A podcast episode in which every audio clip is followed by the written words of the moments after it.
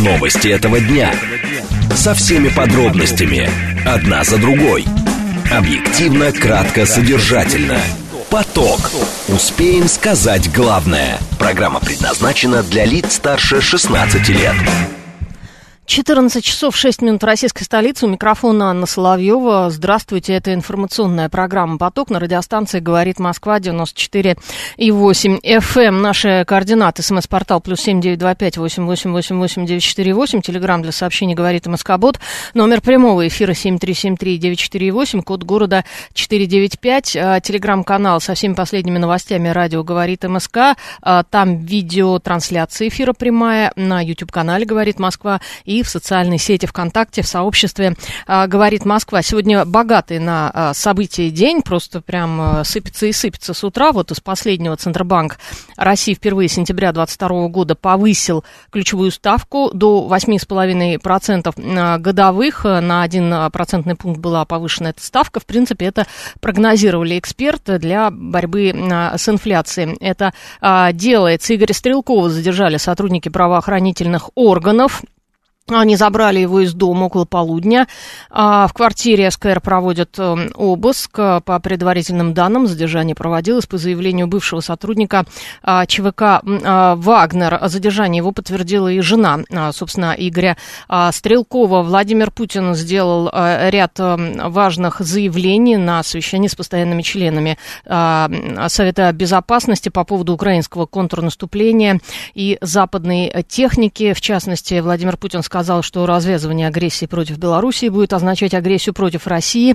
Москва ответит всеми имеющимися средствами. Президент поручил главе а, службы внешней разведки Сергею Нарышкину отслеживать планы Польши в отношении а, Украины. Итак, а что мы будем а, обсуждать а, сегодня в течение м, ближайших уже 52 а, минут? Обсуждать мы будем а, утреннюю новость. В Госдуме поддержали поправку поправку о призывном возрасте для срочной службы с 18 до 30 лет. В России а, изменят систему оплаты жилищно-коммунальных услуг. А, российских школьников с 1 сентября начнут учить пользоваться дронами. И в России предложили запретить термины эко-мех и эко-кожа. Поток. Успеем сказать главное – Итак, в Госдуме поддержали поправку о призывном возрасте для срочной службы э, с 18 до 30 лет. Нижний предел до 21 года повышать не будут. Об этом сообщил глава Думского комитета по обороне Андрей Картополов. Я цитирую. Главная поправка состоит в том, что верхний предел обозначили в 30 лет, нижний решено оставить с 18, потому что очень много ребят хотят пойти служить именно 18 лет. А, вот эту цитату приводит э, агентство цитат цитату этого депутата приводит агентство «Интерфакс». Картополов уточнил, что новые нормы о призывном возрасте не коснутся осеннего призыва 2023 а года, а начнут действовать э, с весны будущего года. А для многих э, это решение стало неожиданным сегодня, ну, признаюсь, и, собственно, для меня тоже, ну, в принципе, для всех, для нас. Эту тему сейчас обсудим с военным экспертом, доцентом кафедры политического анализа и социально психологических процессов имени Плеханова Александром Перенжиевым. Александр Николаевич, здравствуйте. Да, здравствуйте. Ну, э, в принципе, реально, ну, я не знаю, может быть, эксперты знали, но для большинства людей все-таки это неожиданная довольно новость. Почему все-таки решили не повышать нижнюю планку до 21 года? Я думаю, что здесь э, сработал э, такой, знаете, психологический аспект, который до, донесли, конечно, его до руководства э, комитета Госдумы по обороне. Э, возможно, это вообще как бы обсуждалось в целом э, в военной среде о том, что э, ну, граждане, молодые граждане, конечно же, хотели бы Э, сначала отслужить в армии, да, как бы отдать долг родине, а потом пойти э, уже на гражданке, там, создавать семью, делать карьеру, а не наоборот, когда они там только-только что-то там начнут делать, да, что-то там, какие-то вопросы решать, а тут, как говорится, на взлете их возьмут и призовут в армию, да, когда он уже там там уже или невесту нашел, или уже тем более женился. Тем более я вам так хочу сказать, что, э, ну, так, если говорить, наверное, в целом какую-то статистику, я так, конечно, грубо возьму, но тем не менее хочу сказать, что все знают, что ну, молодые люди, парни, да, но они в основном, конечно, после 21 так уже начинают подумывать о женитьбе, вот, о семье, а, как говорится, 18-19, ну, во-первых, э, то, что 18-19 он не думает, это даже, кстати, не в том смысле, что он, э, что он там такой э, несмышленый, да, не в этом дело. Дело в том, что, как говорится, его реальной невесты им еще нет э, совершеннолетние, так сказать. Ну, то есть 18 лет, у него невесты реально те, которые еще подрастают по 16, там, по 15 лет, да, вот. И, конечно, ему лучше, ну, так вот, я уже, конечно, просто так слишком упрощенно подхожу, но ну, чтобы было понятно, да, то есть ему лучше пойти отслужить в армии, вот, а после этого уже э, там и невесты подрастут, вот, и после армии, конечно, уже легче, как говорится, делать карьеру, чтобы не оглядываться, знаете, что-то делать. Ой, а мне же еще в армии идти, как же я тут, вот а я тут уже собрался э, перейти на должность там начальника отдела или там замначальника отдела. Это, и, а тут вот... Uh-huh. Э, ну, я думаю, понятно, да? Да, по- бы... по- поняла. Но у меня, знаете, какой еще есть вопрос в связи с этим? А, что вот эти вот три года-то все-таки оставили до 30 лет? То есть не вернули, раньше же было а, с 18 до 27 лет? Ну, здесь, э, знаете, здесь э, немножко другая ситуация. И она как бы известна, тем не менее, да, вот у нас есть там молодые люди, да, вот угу. у нас вроде как, знаете, гуманное у нас государство, я, как вы поняли, представитель именно высшего образования, э, что хочу сказать, да, вот молодой человек там закончил там, ну, по-старому возьмем, да, там, бакалавриат, да, да, потом он там магистратуру, потом он какой-то там, какие-то еще систему повышения, потом он там пытается чтобы не пойти в армию, там устраивается в аспирантуру, там он учится. Ну, и э, не всегда, кстати, защищает диссертацию, а просто учится в аспирантуре, ну, скажем, там, он взял там на заочное отделение 4 года, да, так если угу. посчитать, да, вот он пошел там учиться в 18 лет, давайте посчитаем, да, 4 года там бакалавриат, 2 года магистратура,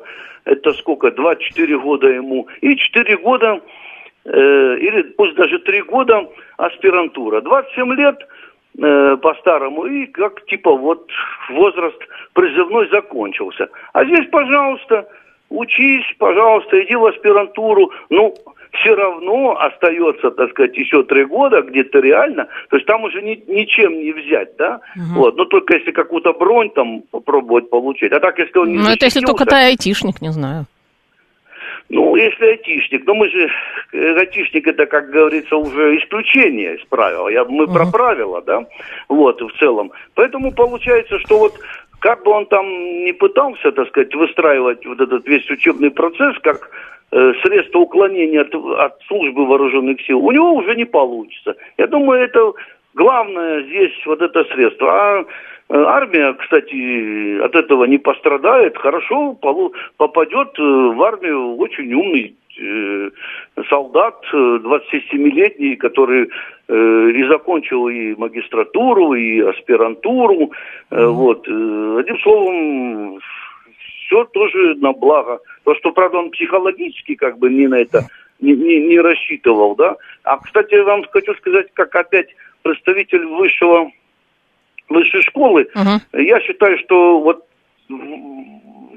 для качественного образования это здорово. То, то в смысле, что теперь молодые люди будут осознанно выбирать э, специальность, профессию, не, не, не с целью, знаете, а, куда-нибудь поступить, лишь бы в армию не попасть, да, там, и, и вот э, и все сводится к тому, а, б, как учиться, то есть он фактически не заинтересован в той специальности, которую выбирает. Вот да, это, кстати, проявляется именно в сравнении с девушками, которые в армии служат. И, а девушки как раз ну, и у них и подход более осознанный к выборе профессии, и э, ну, это, конечно, не сто процентов, там, сказать, что, uh-huh. понятно, доводы сказать, да и мы знаем, что и девушки, да, действительно, но в общем массе, конечно, у девушек uh-huh. более э, четче целеполагание, чем у юношей. Вот это как бы, или у юношей которые поступили в ВУЗ Поняла после вас. армии. Поняла после вас, да. Армии. Да, да, то, да. Алекс... Тоже выше. Александр Николаевич, еще, знаете, у нас есть вопрос от слушателя, Виталий Филипп спрашивает, а что будет с теми 28-летними и 27-летними, у которых есть военные билеты? Вот это я вам не отвечу, пожалуйста, к специалистам военкомата обращайтесь. Я представитель как говорится, вот социально-психологический процесс Поняла. и политический Хорошо. анализ. А это уже, а это вопрос уже чисто исключительно бюрократический. Пожалуйста, Хорошо. пусть уточняет Поняла вас. Да, да, спасибо большое. А, спасибо, Александр Николаевич. Это был военный эксперт, доцент кафедры политического анализа и социально-психологических процессов Российского экономического университета имени Плеханова Александр а, Перенджиев. А, так, а, где эти ребята, которые 18 лет рвутся в армию, хоть бы один позвонил, спрашивает Елена. Да, звоните, пожалуйста, я тоже вот с удовольствием послушаю. А, после 27 двух детей иметь Юлия К. Ну, трех, наверное, даже лучше. А, так, а, что еще, что еще? Новость, конечно, неожиданная, как гром среди ясного неба, с обществом не обсуждали. А самое интересное, что когда планировали поднять до 21 года, то обосновывали тем, что в 21 год придет подготовленный человек с образованием, а, с квалификацией, военные эксперты с этим соглашались, а теперь вдруг снова переобулись и оставить, а, оставили в 18. Виталий Филипп пишет, а, это правда, потому что тот же самый Картополов вот это вот как раз, между прочим, и заявлял про 21 год, что придет э, подготовленный человек с образованием и с квалификацией. Может, тогда и повальный призыв отменить у парней, не будет грозить армия, не будут опасаться ее в вузах. Виталий Фили, ну, видите, у нас э, не получилось контрактная армия, это очень дорого, как вы понимаете. А, и был эксперимент с контрактной армией, но вот он у нас довольно ограничен. Я так понимаю, что все упирается как раз именно, насколько я понимаю, все упирается именно в финансы. Так, что еще нужен армии умный такой, э, спрашивает Панк 13. Ну вот, э, что делать? Э, от, с 18 до 30 лет теперь у нас призывной возраст. С будущего года это все начнется, не с этого. Итак, я напомню, что в Госдуме поддержали поправку о призывном возрасте для срочной службы с 18 до 30 лет. Нижний предел до 21 года повышать не будут. Об этом сообщил глава Думского комитета по обороне Андрей Картополов.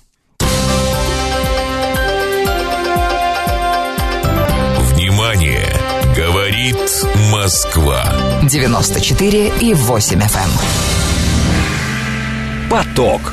Успеем сказать главное – в России, э, в России хотят изменить систему оплаты жилищно-коммунальных услуг. Минстрой разрабатывает алгоритм использования специальных счетов для управляющих компаний, чтобы они не могли свободно распоряжаться деньгами жильцов за свет, тепло и воду. Ведомство занимается этим по поручению вице-премьера Марата Хуснулина. Об этом э, сегодня написал газета «Известия». Издание отмечает, что сейчас э, люди перечисляют деньги управляющей компании и не имеют возможности проверить, используются ли эти средства по назначению. Жильцы могут перейти на прямую оплату коммуналки ресурсоснабжающим организациям по решению общего собрания собственников, а, напомнил член общественного совета при Минстроя Александр Евсеев, но серьезный поток денег проходит именно через управляющие компании. При этом Спецсчета не решат проблему неплательщиков, так как управляющие компании не в состоянии рассчитаться с коммунальщиками именно из-за должников подчеркивается а, в материале. У нас на связи заместитель председателя Комитета Госдумы по строительству и жилищно-коммунальному хозяйству Светлана Разворотнева. Светлана Викторовна, здравствуйте. Здравствуйте. Вот э, сколько уже копий сломали вокруг управляющих компаний, ну, просто десятилетия, да? Э, вот, вот эта вот инициатива, реально ли, э, наконец-то, э, поможет это бороться с воровством?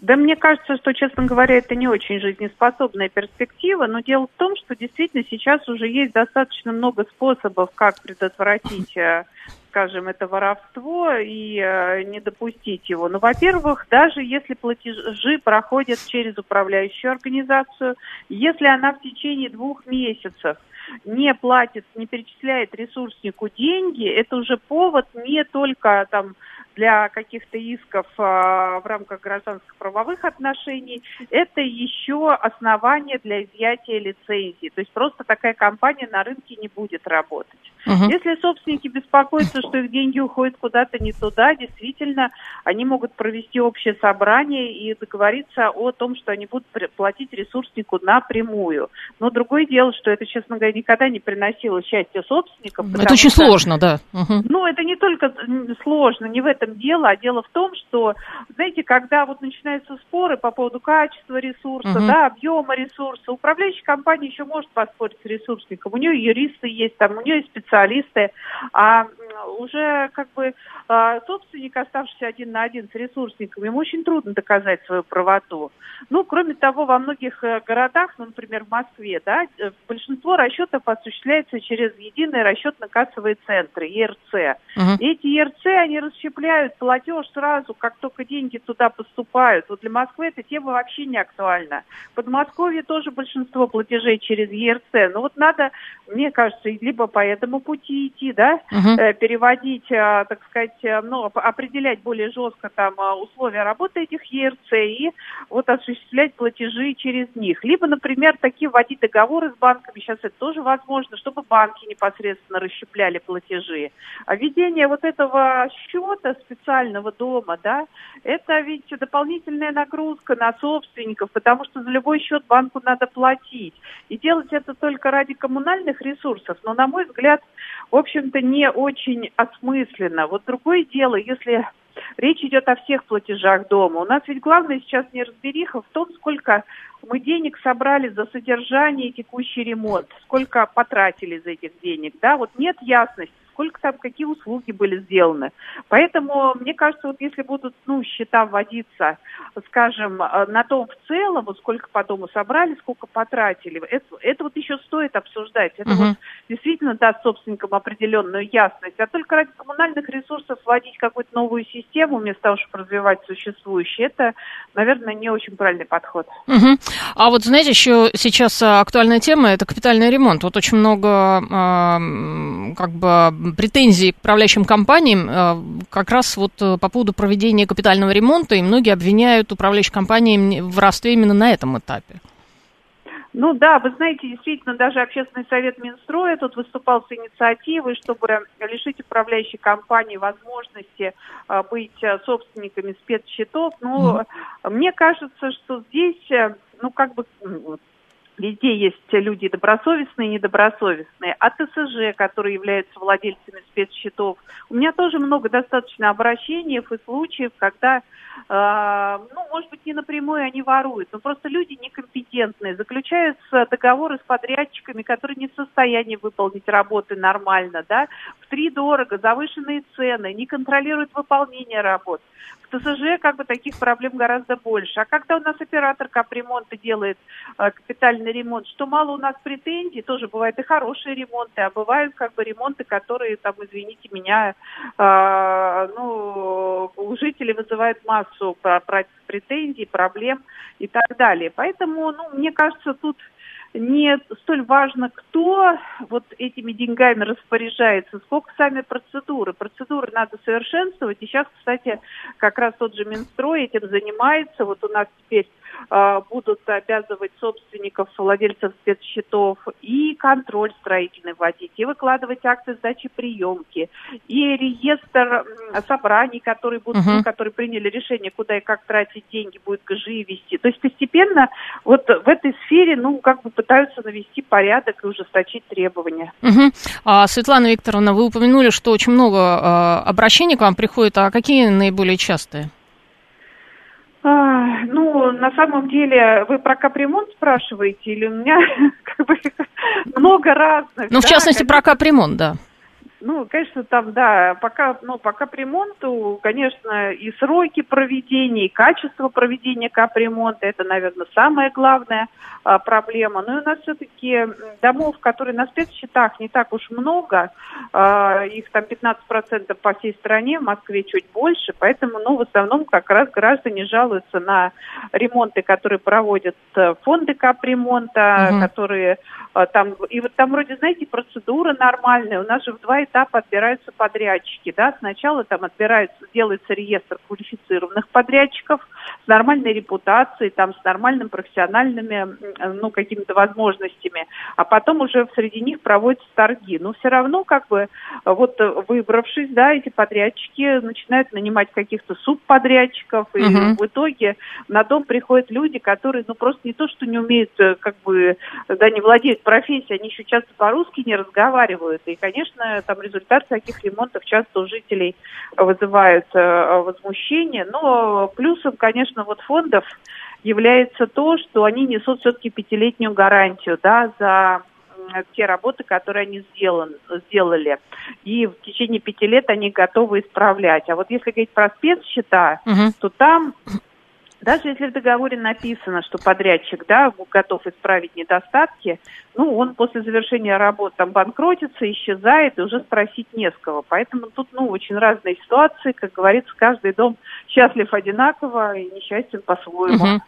Спасибо большое, Светлана Викторовна. Э, это была заместитель председателя Комитета Госдумы по строительству и жилищно-коммунальному хозяйству Светлана Разворотнева. В России хотят изменить систему оплаты ЖКУ. Минстрой разрабатывает алгоритм использования специальных счетов для управляющих компаний, чтобы они не могли свободно распоряжаться деньгами жильцов за свет, тепло и воду. И вот только что эксперт нам сказал, что в целом не имеет эм, смысла да, что-то тут менять, потому что в большинстве регионов, э, в принципе, есть э, единая система оплаты, и там а, все контролируется. Возможно, какие-то отдельные регионы там что-то стоит а, изменить.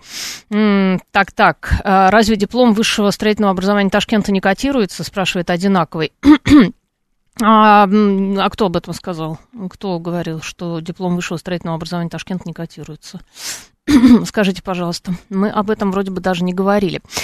А, что у нас тут нового по лентам? А, Центробанк с 1 августа начнет операции на валютном рынке в связи с использованием средств Фонда национального а, благосостояния. Я так понимаю, что вот-вот-вот, помимо регулярных операций по покупке и продаже иностранной валюты в рамках бюджетного правила, начнет осуществлять операции в связи с использованием средств Фонда национального благосостояния для их размещения в разрешенные финансовые активы внутри экономики а России. Сегодня заседание как раз было Центробанка, повышена процентная ставка базовая на один а, процентный пункт для борьбы с инфляцией, насколько я понимаю, да, обычно для этого это делается.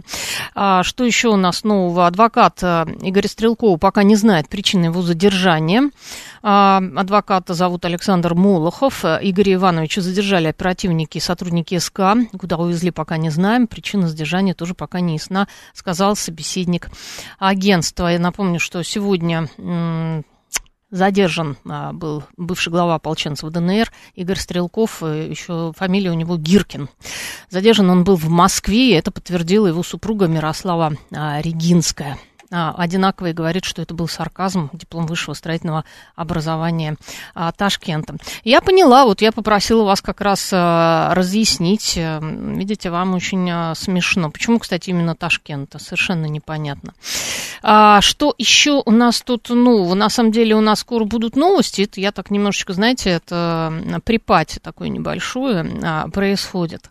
Угу. Основные-то новости мы знаем, да, сегодня. Вот еще из срочного, это что Владимир Путин пока не планирует э, контактов с своим турецким коллегой Реджепом Тайпом Эрдоганом. Об этом ТАСС сообщил пресс-секретарь российского а, президента Дмитрий а, Песков. Далее у нас новости, а потом продолжим. Новости этого дня. Со всеми подробностями. Одна за другой. Объективно, кратко, содержательно. Поток. Успеем сказать главное.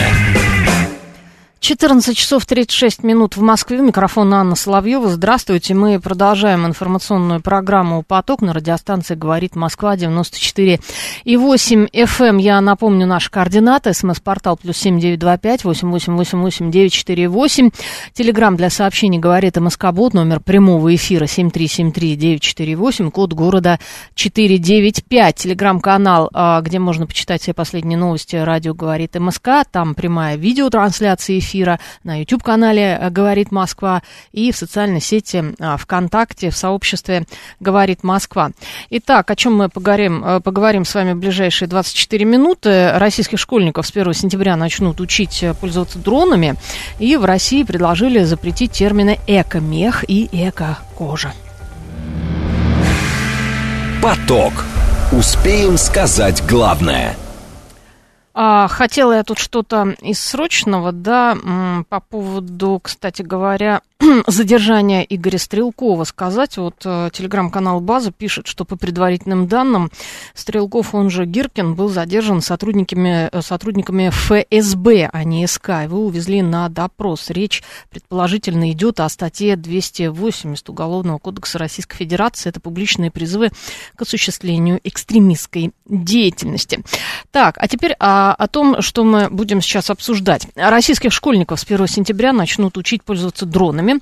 Инструктаж будет проходить на уроках начальной военной подготовки. Об этом сообщает РИА Новости со ссылкой на зампреда Совета по развитию цифровой экономики при Совете Федерации сенатора Артема Шейкина. Предложение было рассмотрено и поддержано, в том числе и Минпросвещение, сказал он. В программе предусмотрено изучение видов предназначения, а, тактика технических характеристик и общего устройства ведения разведки местности, способов противодействия БПЛА противника, добавил собеседник сотрудник агентства. Идея обучать школьников управлению беспилотниками в апреле а, поддержал Владимир а, Путин. Эту тему мы сейчас а, будем обсуждать с директором школы 28 города Химки, призером Всероссийского конкурса «Учитель года а, России 2018», учитель истории, учителем истории и обществознания Григорием Назаровым. Григорий Андреевич, здравствуйте. Здравствуйте, Анна. А, вот, знаете, есть еще такой вопрос по поводу вот этих вот дронов, да? А, э, это же материально-техническая база. Как-то вот в каждой школе, то есть надо будет несколько дронов таких закупить, я правильно понимаю? Да, мы в действительности ожидаем помощи со стороны Министерства просвещения, региональных органов управления а, именно в, этой материальной а, области для закупки, ну, может быть, не несколько, хотя бы одного, для того, чтобы у нас был, а, была модель, был пример, который мы могли бы использовать на уроках ОБЖ с одной стороны и на уроках технологий с другой стороны. Угу. А как вы считаете, вообще, как, это, как эти уроки будут проходить и кто их будет вести? Ну, э, мы сейчас э, с административной командой тоже рассматриваем, несмотря на то, что в отпуске находимся. Мы сейчас э, смотрим ресурсы интеллектуальные, которые мы могли бы привлечь. Мы понимаем, что это внутренние ресурсы, то есть это наши преподаватели, учителя технологий на самом деле, потому что такой блок у мальчиков, в частности, в курсе технологий есть, это восьмой и девятый классы. Мы понимаем, что нам не обойти без привлечения специалистов инженерной отрасли, но благо mm-hmm. у нас в Тимках с этим проблем нету. Ну и, конечно же, в первую даже, наверное, сейчас очередь мы понимаем, что мы будем приглашать на какие-то такие мастер-классы, а, лекции а, тех военнослужащих, которые сейчас непосредственно на поле боя от нашего городского клуба Химки принимают участие и дадут практические советы по тому, как правильно это делать. Угу. А, ну, я так понимаю, там же не только о беспилотниках речь идет, да? Что вообще входит вот сейчас в начальную военную подготовку? Ну, э, мы понимаем, что, э, с одной стороны, э, это все вещи, касающиеся дисциплины, потому что без внутренней выправки не будет никакой адекватной службы. Мы понимаем, что это начальная огневая подготовка, которую молодые ребята, молодые наши парни будут проходить, ну, наверное, где-то 6-7 класса, хотя уже есть проект для того, чтобы теоретические основы в начальных классах тоже закладывались. А здесь разнонаправленная работа будет вестись, это значительные коррективы в образовательную программу, но в целом мы к этому готовы, понимаем э, актуальность поставленной задачи, потому что все это разворачивается прямо на наших глазах. Угу. А я правильно понимаю, что э, вот э, всю эту подготовку будут проходить только мальчики, школьники, а девочки нет? Нет, мы понимаем, что девочки э, не, в некоторой степени реконструируя опыт Великой Отечественной войны, э, они, конечно, должны более детально познакомиться с медицинским делом, с врачебной помощью. Э, это в любом случае универсальные навыки жизненные, и мы это видим по уже взрослым людям, которые там в случае небольшой травмы э, там, бегут какими-то подорожниками, что-то закладывают, или даже этого не делают и не знают, как это делать. То есть mm-hmm. это на самом деле универсальный навык, и никакого гендерного э, противоречия не будет. Я думаю, что э, мы курс разработаем таким образом, чтобы он был э, всеохватывающим и касался каждого ученика школы. Угу. А, Григорий Андреевич, а вот эти вот уроки начальной военной подготовки, они э, как часто э, планируется вообще проводить? А мы сейчас э, как раз э, сдаем, что называется, э, учебный план на будущий учебный год, mm-hmm. и, видимо, этот курс будет еженедельный. Ну вот пока действительно согласовываем, там есть определенные юридические тонкости, но, скорее mm-hmm. всего, он будет еженедельный в рамках внеурочной деятельности. И понятное дело, что загрести и заставить всех мы, к сожалению, наверное, не сможем, но сделать эти занятия интересными и такими, чтобы туда дети хотели сходить сами, а поверьте, запрос у детей, особенно пятых, седьмых классов, это очень большой и большой достаточно давно, я думаю, у нас получится совершенно точно. Угу. А я вот, э, знаете, подумала, вот эти вот дроны запускать, это же, наверное, на каких-то полигонах будет делаться, это куда-то вывозить да, детей? Ага. Да, да, да, безусловно. И э, здесь тоже этот вопрос прорабатывается, э, именно локации. А, конечные. Ну, в частности, в Московской области у нас есть огромный э, парк «Патриот», э, угу. где, собственно, ребята, например, 10, 9, после 9 и 10 класса проходят э, такой систематический военный сбор, 10-дневное погружение такое настоящее. Я думаю, что этот ресурс будет наш регионально использован для всех школ. Я думаю, что мы поместимся, соответствующий график будет разработан. А потом мы понимаем с вами, что дроны э, после Э, того, как э, военные действия, они рано или поздно все равно закончатся, а развитие хозяйства в целом, да, нашей экономики, э, дроны для этого просто необходимы. Об этом президент в своем выступлении тоже говорит. Угу. А, спасибо большое, Григорий Андреевич. Это был директор школы 28 города Химки, призер Всероссийского конкурса «Учитель года России-2018», учитель истории обществознания Григорий Назаров. Обсуждали мы то, что с 1 сентября российских школьников будут учить пользоваться пользоваться дронами. Вот сейчас как раз, я так э, понимаю, под это подводится материально-техническая база, потому что эти дроны надо закупать, надо понимать, где а, будут такие занятия проводить, кто будет такие занятия проводить. То есть там -то целый комплекс на самом деле.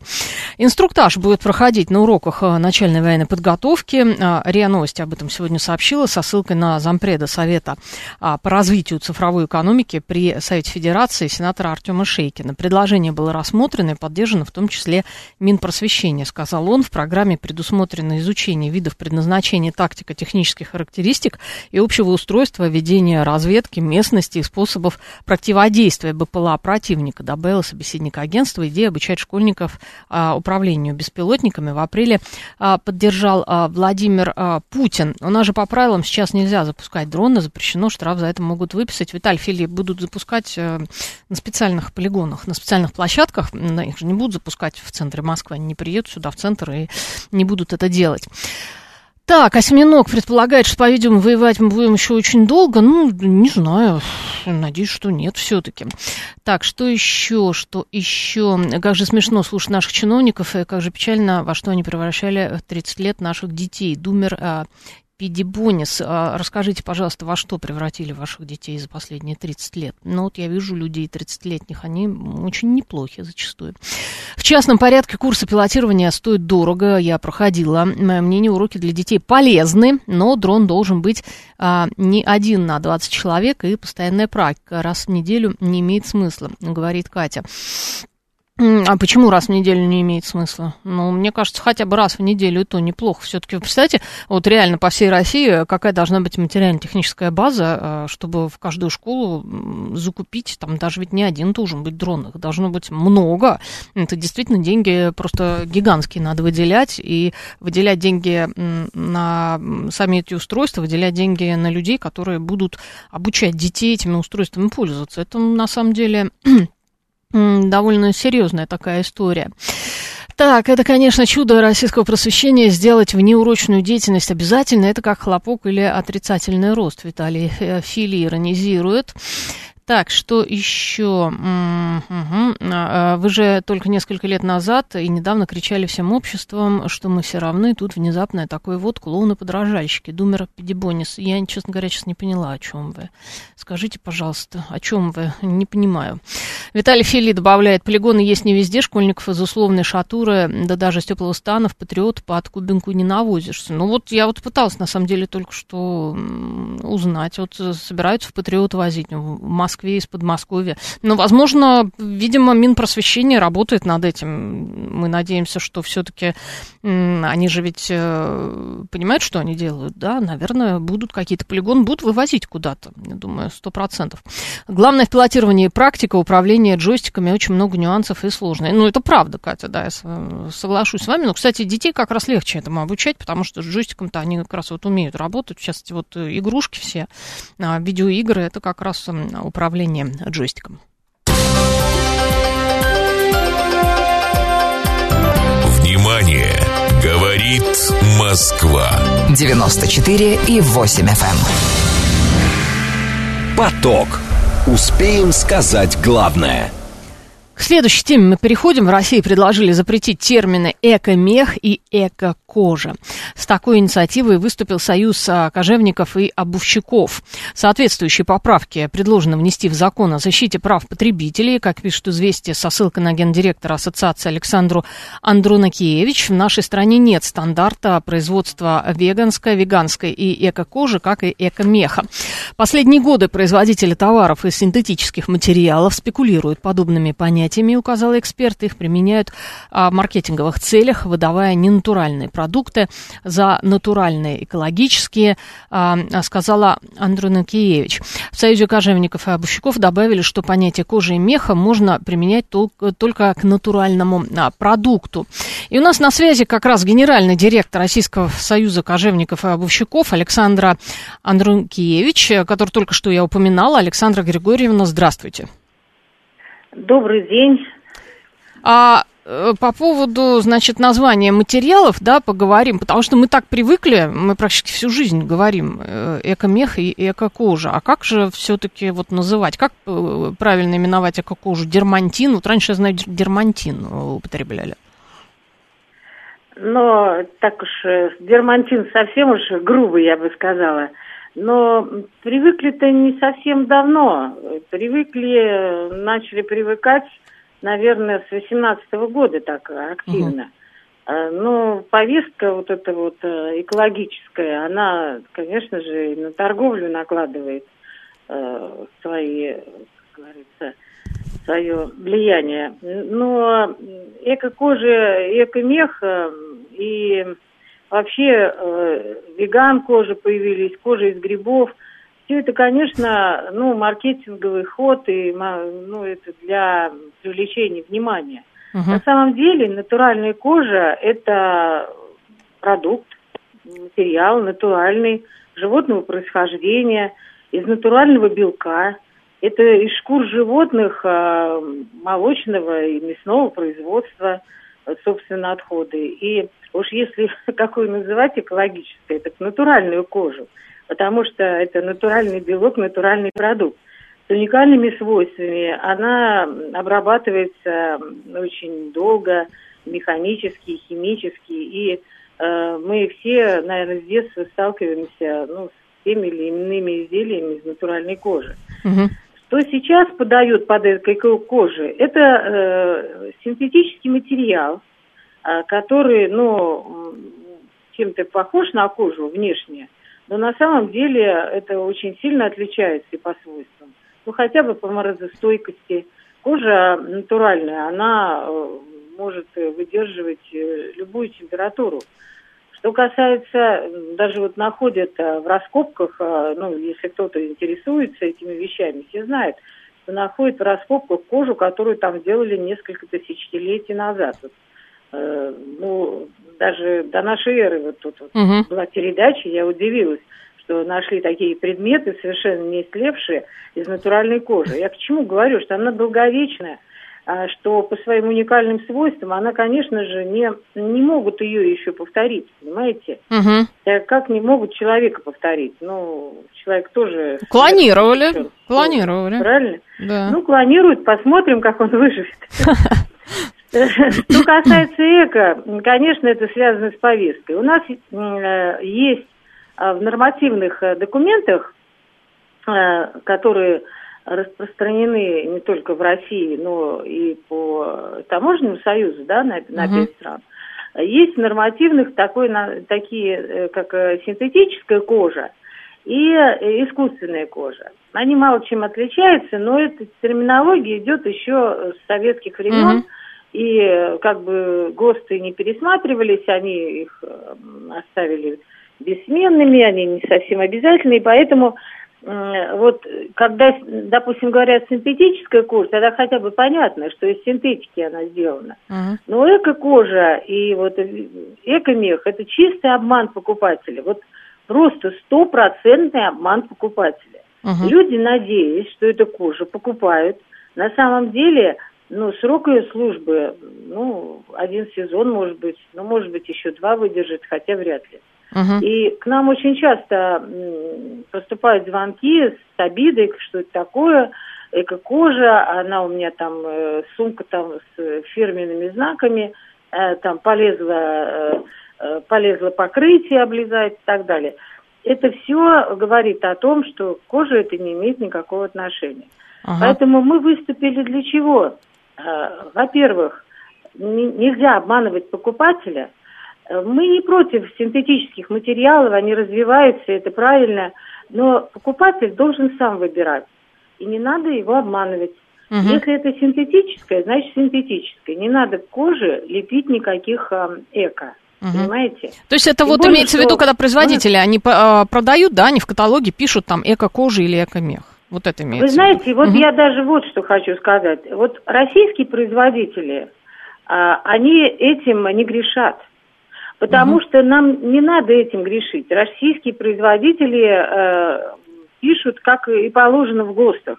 Если это синтетическое, значит синтетическое, натуральное пишет натуральное. Эко пишет, пишут только импортеры.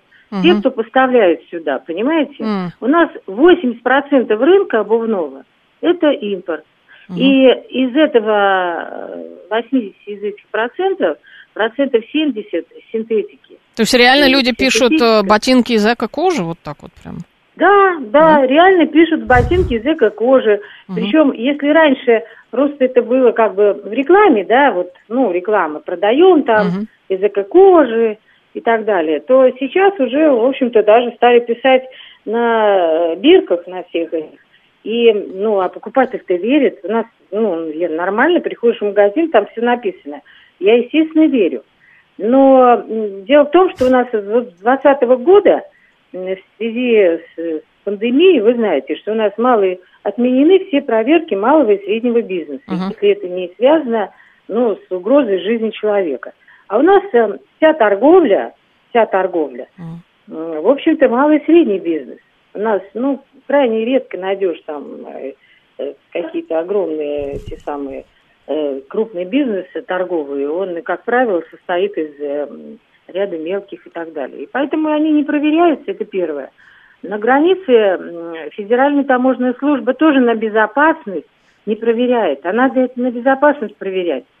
У нас ведь особенно страдают дети. Uh-huh. Детям нельзя покупать э, под такими названиями, нельзя покупать э, вещи. Потому что зимой в них холодно, летом жарко в обуви.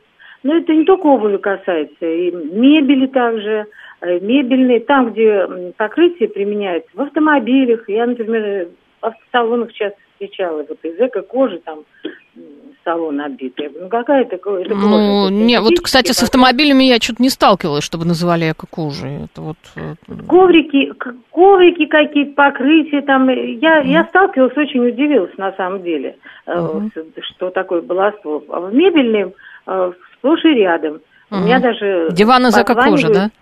Да, звонят и спрашивают, слушай, вот э, покрытие такое из эко-кожи, там вот рогожка такая, вот как mm. думаешь, вот это хорошо? Я говорю, да не эко-кожа, это синтетическая. Как синтетическая? Это эко-кожа. Я говорю, нет, эко-кожа, понимаешь? Есть натуральная, есть синтетическая, искусственный материал. Угу. Ну вот мы поэтому обратились, и я надеюсь, наведем порядок. Обратились э, в Совет Федерации, Угу. в Европейскую, эту, Евразиатскую комиссию обратились, там провели уже несколько согласительных совещаний с другими странами. Ну и к слову сказать, мы же всегда смотрим на международные, в общем-то, отношения. Так к слову сказать, у нас все страны, которые э, производят э, в определенных количествах серьезных кожу, Мгм. натуральную, они все почти ввели закон с наказаниями о запрете э, применения вот этих приставок Угу. эко, веган и так далее к, к термину кожа. Угу. Хорошо. Я пон- думаю, нам, нам тоже надо... надо ну, просто прийти вот к этому единому стандарту.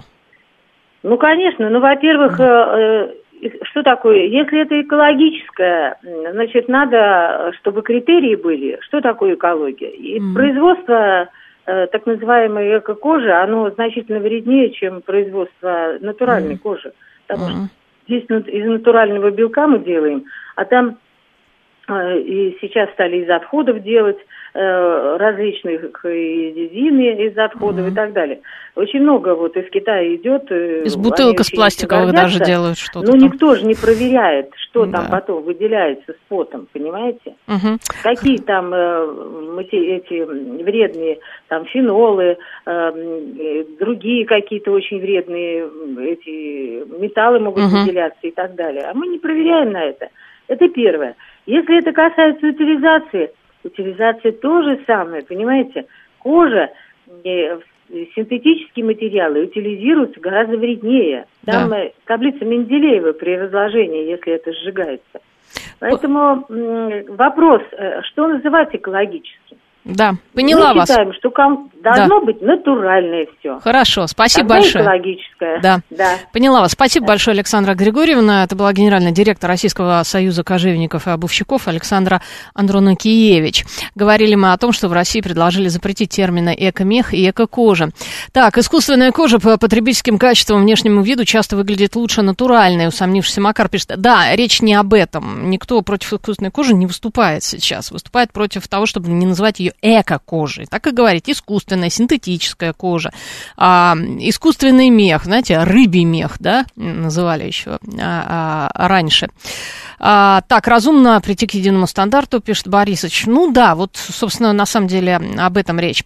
Эко-кожа, кожзам, искусственная кожа, синтетическая, какие проблемы, что не устраивает, все понимают, что это не натуральный осьминог. Видите, не все, оказывается, это понимают. Э, Если это искусственная кожа, так надо писать. Искусственная кожа, синтетическая, не эко. Эко. У нас просто все модно эко. Что он? Это эко.